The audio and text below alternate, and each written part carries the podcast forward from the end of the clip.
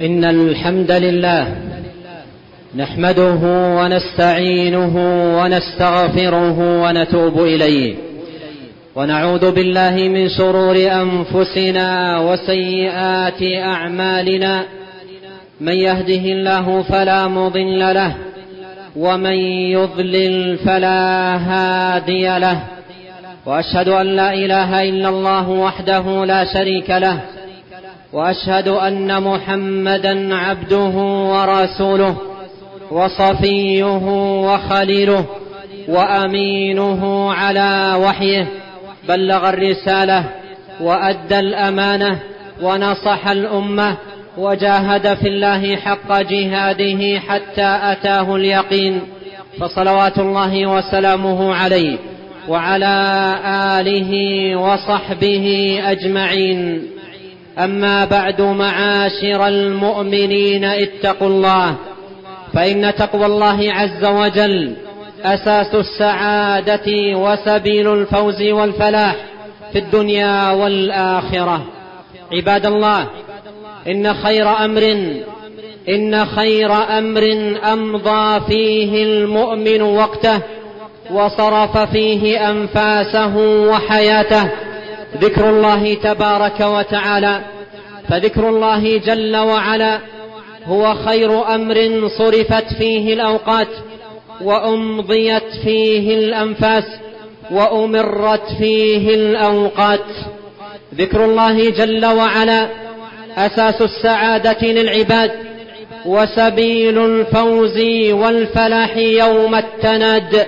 وقد مر معنا قريبا ذكر جملة من الدلائل وطائفة من الشواهد من كتاب الله عز وجل وسنة نبيه صلى الله عليه وسلم الدالة على عظيم مكانة الذكر وفضله وعلو شأنه ورفيع قدره وكثرة عوائده وفوائده وآثاره وثماره على العبد الذاكر في دنياه وأخراه.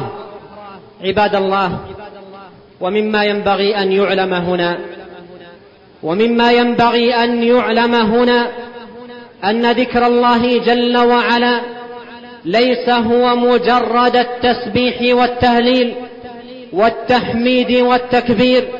نعم هذا أجل الذكر وأفضله لكن ذكر الله عز وجل ليس منحصرا في هذا بل ذكر الله جل وعلا يتناول أنواعا مهمة جاء تبيانها وإيضاحها في كتاب الله جل وعلا وسنة نبيه صلى الله عليه وسلم وكلها داخلة في الذكر لله تبارك وتعالى وهي في الجملة عباد الله. ترجع إلى أنواع أربعة وهي في الجملة عباد الله ترجع إلى أربعة أنواع فتنبهوا لها فتنبهوا لها رعاكم الله. أما النوع الأول من ذكر الله تبارك وتعالى فهو بإنشاء الثناء عليه إنشاء الثناء عليه تبارك وتعالى بأسمائه الحسنى وصفاته العلى ثناء وتمجيدا وتقديسا وتنزيها ومن ذلكم عباد الله الكلمات الأربع التي وصفهن عليه الصلاة والسلام بأنهن أحب الكلام إلى الله.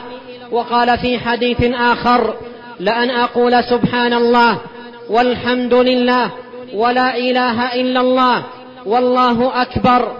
أحب إلي مما طلعت عليه الشمس وكل ذكر مأثور وثناء وارد في القرآن والسنة على الله جل وعلا فهو داخل في هذا النوع. النوع الثاني عباد الله الإخبار عن الله تبارك وتعالى بأحكام أسمائه وصفاته فهذا ذكر لله تعالى واي ذكر ذكر لله تبارك وتعالى عظيم. أن تذكره سبحانه بذكر أحكام أسمائه وصفاته. فالإخبار عن الله بأنه يسمع ويرى. يسمع أصوات العباد ويرى أعمالهم ويعلم أحوالهم. وأنه تبارك وتعالى يقبل التوبة من عباده ويعفو عن السيئات وأنه أرحم بالناس من آبائهم وأمهاتهم وأنه يغفر السيئات ويقيل العثرات ويجبر الكثير ويغيث الملهوف إلى غير ذلك من الإخبار عنه جل وعلا. فكل ذلك ذكر له سبحانه.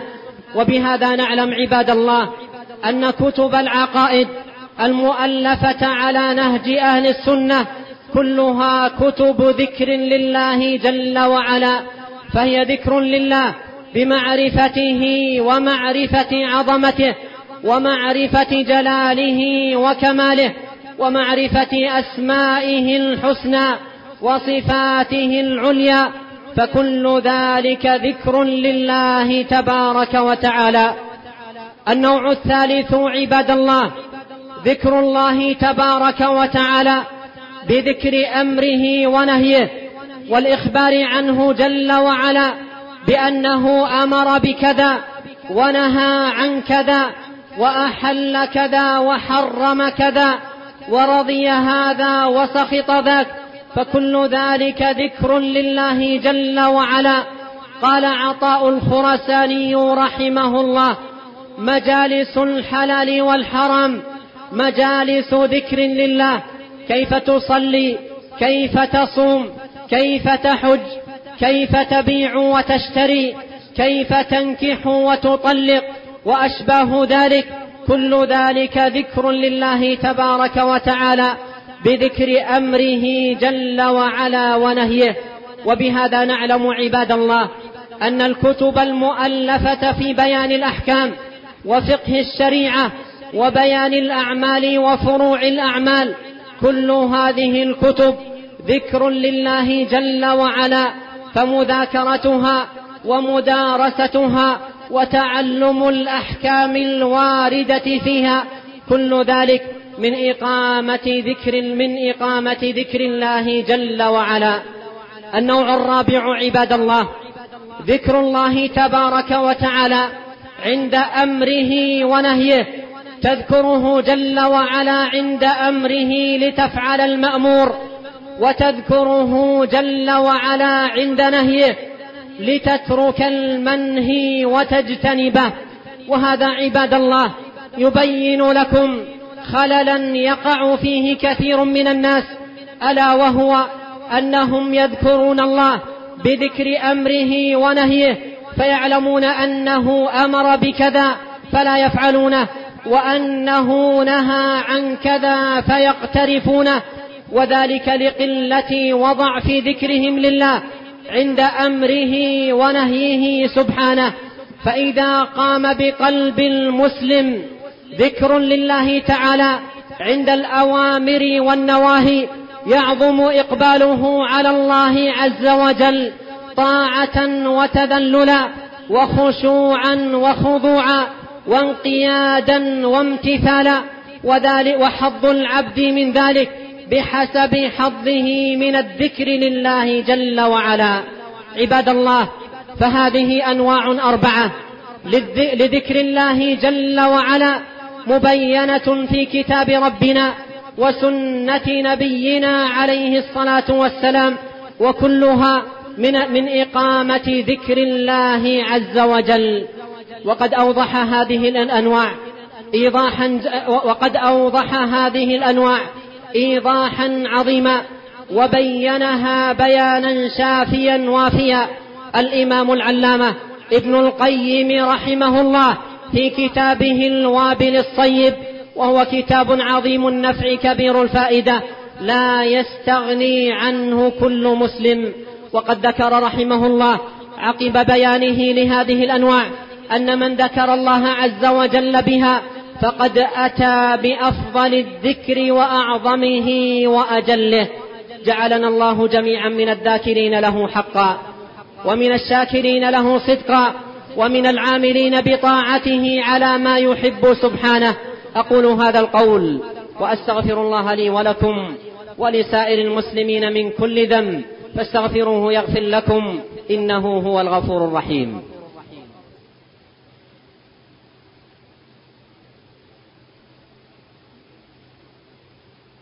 الحمد لله عظيم الإحسان واسع الفضل والجود والامتنان. وأشهد أن لا إله إلا الله وحده لا شريك له. وأشهد أن محمدا عبده ورسوله. صلى الله وسلم عليه. وعلى آله وصحبه أجمعين. أما بعد عباد الله أيها المؤمنون القرآن الكريم كتاب ذكر لله تبارك وتعالى. قال الله عز وجل والقرآن ذي الذكر وقال جل وعلا هذا ذكر. والآيات في هذا المعنى كثيرة. القرآن الكريم عباد الله كتاب ذكر لله تبارك وتعالى وهو جامع في دلالاته وبيناته الأنواع الأربعة كلها فكلما كان العبد معتنيا بالقرآن قراءة وتدبرا وتاملا وتطبيقا فهو من أعظم الناس ذكرا لله تبارك وتعالى. كتاب أنزلناه إليك مبارك ليدبروا آياته وليتذكر أولو الألباب. ولهذا عباد الله فإن القرآن أعظم الذكر لله جل وعلا وقد, وقد جمع للمؤمنين أبواب الهداية وسبل السعادة وطرق الفلاح في الدنيا والآخرة. إن هذا القرآن يهدي للتي هي أقوم. ولهذا وجب على من أراد لنفسه حظا وافرا من الذكر لله أن يعنى بكتاب الله جل وعلا قراءة وتدبرا ومذاكرة وتأملا وعملا وتطبيقا. واعلموا رعاكم الله أن الكيس من عباد الله من دان نفسه وعمل لما بعد الموت والعاجز من أتبع نفسه هواها وتمنى على الله الأماني. واعلموا أن أصدق الحديث كلام الله وخير الهدى هدى محمد صلى الله عليه وسلم. وشر الأمور محدثاتها وكل محدثة بدعة وكل بدعة ضلالة. وعليكم بالجماعة فإن يد الله على الجماعة. وصلوا على إمام الذاكرين وقدوة الموحدين وخير عباد الله أجمعين. محمد بن عبد الله كما أمركم الله بذلك في كتابه فقال إن الله وملائكته يصلون على النبي يا أيها الذين آمنوا صلوا عليه وسلموا تسليما. وقال صلى الله عليه وسلم من صلى علي واحدة صلى الله عليه بها عشرا وجاء عنه عليه الصلاة والسلام. الحث من الإكثار من الصلاة والسلام عليه في ليلة الجمعة ويومها فاكثروا من الصلاة والسلام على رسول الله. اللهم صل وسلم. اللهم صل على محمد وعلى آل محمد. كما صليت على إبراهيم وعلى آل إبراهيم إنك حميد مجيد. وبارك على محمد وعلى آل محمد كما باركت على إبراهيم وعلى آل إبراهيم إنك حميد مجيد. وارض اللهم عن الخلفاء الراشدين الأئمة المهديين أبي بكر وعمر وعثمان وعلي. وارض اللهم عن الصحابة أجمعين وعن التابعين ومن تبعهم بإحسان إلى يوم الدين. وعنا معهم بمنك وكرمك وإحسانك. يا أكرم الأكرمين اللهم أعز الإسلام والمسلمين وأذل الشرك والمشركين ودمر أعداء الدين واحم حوزة الدين يا رب العالمين. اللهم آمنا في أوطاننا وأصلح أئمتنا وولاة أمورنا واجعل ولايتنا في من خافك واتقاك واتبع رضاك يا رب العالمين. اللهم وفق ولي أمرنا لما تحب وترضى. وأعنه على البر والتقوى وسدده في أقواله وأعماله يا ذا الجلال والإكرام. اللهم وفق جميع ولاة أمر المسلمين لكل قول سديد وفعل رشيد يا ذا الجلال والإكرام. اللهم آت نفوسنا تقواها زكها أنت خير من زكاها أنت وليها ومولاها. اللهم أعنا على ذكرك وشكرك وحسن عبادتك. اللهم اجعلنا لك ذاكرين لك شاكرين لك أواهين لك منيبين. إليك مخبتين يا ذا الجلال والإكرام. اللهم اقبل توبتنا واغفر زلتنا وتقبل أعمالنا يا ذا الجلال والإكرام. اللهم أصلح ذات بيننا وألف بين قلوبنا وأهدنا سبل السلام وأخرجنا من الظلمات إلى النور وبارك لنا في أسماعنا وأبصارنا وأزواجنا وذرياتنا وأموالنا وأوقاتنا واجعلنا مباركين أينما كنا.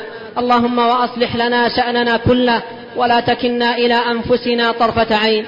اللهم وارفع عنا الغلا والوبا والمحن والزلازل والفتن. ما ظهر منها وما بطن. عن بلدنا هذا خاصة وعن سائر بلاد المسلمين عامة يا ذا الجلال والإكرام. اللهم رحمتك نرجو فلا تكلنا إلى أنفسنا طرفة عين وأصلح لنا شأننا كله. اللهم اغفر لنا ذنبنا كله دقه وجله أوله وآخره سره وعلنه. اللهم اغفر لنا ولوالدينا وللمسلمين والمسلمات والمؤمنين والمؤمنات. الأحياء منهم والأموات. ربنا آتنا في الدنيا حسنة وفي الآخرة حسنة وقنا عذاب النار. وآخر دعوانا أن الحمد لله رب العالمين. وصلى الله وسلم وبارك وأنعم على عبد الله ورسوله نبينا محمد وآله وصحبه أجمعين.